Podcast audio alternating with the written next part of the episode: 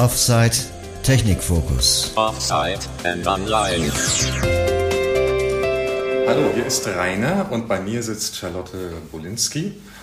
Äh, die hat ein Gerät zur NFC-Erkennung hergestellt. Das habe ich schon mal in der Hand gehabt. Äh, das ist ganz witzig. Sie hat studiert und sich mit diesem Thema beschäftigt. Wie kann NFC auch für blinde Menschen interessant sein?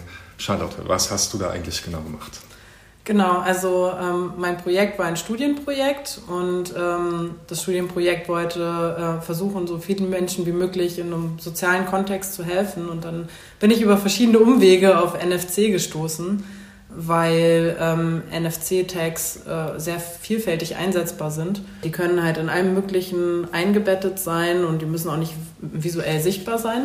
Also äh, sie können halt in Chipkarten drin sein, in Knöpfen für dein Hemd, um vielleicht zu erkennen, welche Farbe meine, meine Kleidung hat. Ich kann ähm, äh, das in meinem Portemonnaie tragen, ohne dass es sichtbar ist. Ich kann ähm, ganz viel damit machen. Das Projekt, was ich gemacht habe, war mit äh, Arduino. Das ist so ein Elektronik-Baukastensystem, wo man sich verschiedene Komponenten zusammensuchen kann. Und ähm, habe die dann so zusammengestellt, dass diese NFC-Tags ähm, beschreibbar, aber auch auslesbar sind.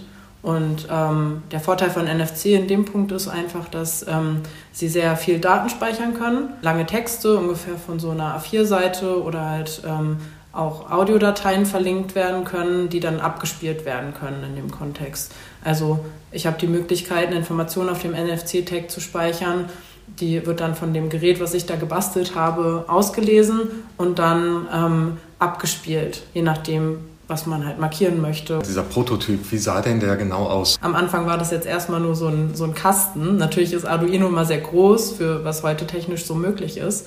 Aber es war ein Anfang und äh, der Kasten ist ungefähr sagt man, so wie eine Zigarettenschachtel ungefähr äh, groß oder eine ähm, Chipkarte von der Bank, wenn man die jetzt so sich dreidimensional drei Zentimeter, vier Zentimeter hoch vorstellt, so groß war das ungefähr.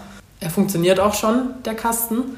Aber es ist natürlich noch nicht die optimale Form, sage ich jetzt mal ergonomisch oder in der Handhabung. Aber da könnte man auf jeden Fall dran arbeiten. Und was ist da dran? Also sieht man da, wo der Scanner ist? Und gibt es da irgendwie Anschlüsse oder Knöpfe oder Lautsprecher? Es ist bisher ein Plastikgehäuse und diese Ausleseeinheit ist dahinter. Also man sieht nichts von außen. Dieses, also die Komponente ist in diesem Kasten versteckt. Bisher hatte ich jetzt nur ein paar Löcher oben in dem Kasten, um den Ton ähm, hören zu können, der ausgegeben wird. Also ähm, man liest sozusagen die Tondatei von einer SD-Karte aus und über einen ähm, Lautsprecher kann ähm, der Ton abgespielt werden der hinterlegt ist hinter der Information, die ich gespeichert habe. Und ich hatte damals noch zwei Knöpfe angedacht, die sieht man noch an dem Kästchen, mit denen man interagieren kann. Also dass man zum Beispiel vor- oder zurückgehen kann von der Information, die ich als letztes gehört habe, die ich als nächste ähm, oder ob ich etwas aufnehmen möchte. Ne? Also so eine Knopfinteraktion war bisher angedacht. Genau, ein- und aus- und einschalten kann man es auch, ja. Und dann halte ich das an ein NFC-Tag ran und kriege ich dann automatisch die Info abgespielt oder muss ich dann auch nochmal drücken? Wie ich es mir gedacht habe für meinen Prototypen, war, dass ähm, der NFC-Tag erkannt wird und dann hat man die Wahl, möchte ich diese Information abspielen oder nicht. Das Gerät vibriert oder macht einen Ton. Und dann kann ich äh, nochmal einen Knopf drücken und sagen, ich möchte es abspielen. Und du hast gesagt, die Infos, die sind quasi auf einer SD-Karte. Mhm. Äh, muss ich das Gerät aufschrauben, um die rauszukriegen und zu bespielen? Ah ja, genau, das habe ich, von außen rein? das habe ich vergessen. Das sieht man natürlich auch an der Außenseite von dem Gerät. Das ist so ein kleiner, äh, kleiner Spalt, wo man die SD-Karte rein und rausholen kann. Also der Prototyp, den ich bisher habe, natürlich nicht ans Internet angebunden ist. Das ist auch ein Vorteil von NFC, das halt ohne WLAN funktioniert, ohne irgendwelche Internetanbindung, sondern ähm, es funktioniert alles offline und die ganzen Informationen, also meine Audiodateien werden alle auf der, äh, auf der SD-Karte gespeichert. Das heißt, man kann die individuell halt die Informationen dort aufspielen. Wäre der so geeignet, dass äh, jemand das zu Hause privat nutzt? Also ich sag mal, ich habe, ähm, du hast gesagt, das Hemd. Also ich mache mir an alle meine Hemden Knöpfe dran mit NFC-Tags und kann dann sagen, das ist jetzt das lila geblümte und das ist das mhm. blau karierte. Ähm, könnte ich das alleine machen oder müsstest du mir das quasi vorbereiten? Es würde gehen, also man kann mit dem, meinem Prototypen auch aufnehmen selbst. Ich kann zum Beispiel zwei Knöpfe gleichzeitig drücken, nämlich im Aufnahmemodus, halte das an den NFC, an meinen Knopf zum Beispiel, an meinem Hemd für das Geblümte und äh, spreche das auf. Ich sage dann, das ist das lila geblümte Hemd, ich lasse die Knöpfe los, der NFC-Tag ist beschrieben. Wenn ich dann wieder in die Nähe von dem Hemd komme danach, das, der NFC-Tag wird erkannt über ein Feedback, Ton oder Vibration und dann drücke ich nochmal, ah, da ist die Information, ich drücke den Knopf zum Abspielen, dann wird mir das vorgelesen wieder. Also das ist möglich für den individuellen Bereich. Ah ja, das ist ja quasi wie diese Hilfsmittel, die es auch schon gibt, PenFriend und so. Ähm, mhm. Man hat seinen Tag, man hat sein Gerät und äh, speichert eine Info ja. zu dem Tag und den Tag kann man überall hin machen, auf seine Ordner, auf seine Tonträger, wenn man solche noch hat. Genau, richtig, ja, ja, ja. Oder auf seine Lebensmittel, eine Konservendose oder andere Verpackungen, die schmeißt man ja dann irgendwann weg, wenn die leer sind.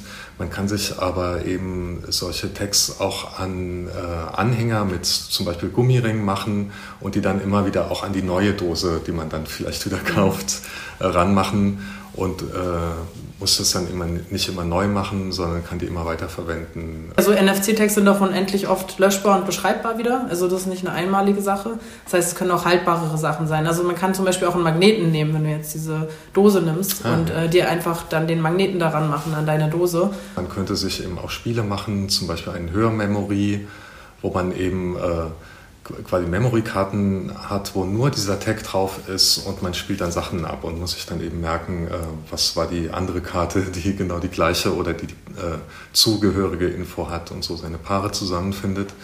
Und natürlich auch so für öffentliche Sachen, zum Beispiel in Museen.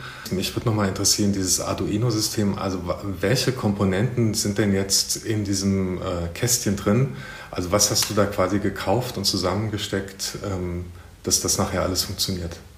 In der Basis ist es halt ein Arduino Nano, also ähm, ein kleines Arduino-Board. Es gibt den Uno, der ist sehr groß, also der würde nicht mehr in dieses Kästchen da reinpassen wahrscheinlich. Einmal eine Antenne zum Auslesen der NFC-Chips. Dann haben wir halt ähm, den Lautsprecher und einen SD-Kartenleser und äh, wir hatten, glaube ich, sogar damals noch so ein Audio-Jack, also zum Anschließen von einem Kopfhörer.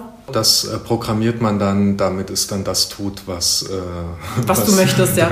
Also die Daten koordiniert, eine Audiodatei um, ähm, äh, umwandeln kann in äh, lesbar in MP3, die Informationen managt. Also einmal, was für eine ID wird vergeben, diese ID auch später dem äh, NFC-Tag wieder zuweisen kann, dass äh, die dann auch, wenn die ausgelesen wird, wieder mit der Audiodatei verbunden wird. Also dass dieses ganze Datenmanagement ist auf dem Arduino sozusagen ähm, äh, koordiniert in der Software. Aber es gibt es meistens schon als Paket hinter dem Arduino-System aus dem Internet runterzuladen, also die Komponenten überhaupt nutzen zu können mit deinem Arduino-Board.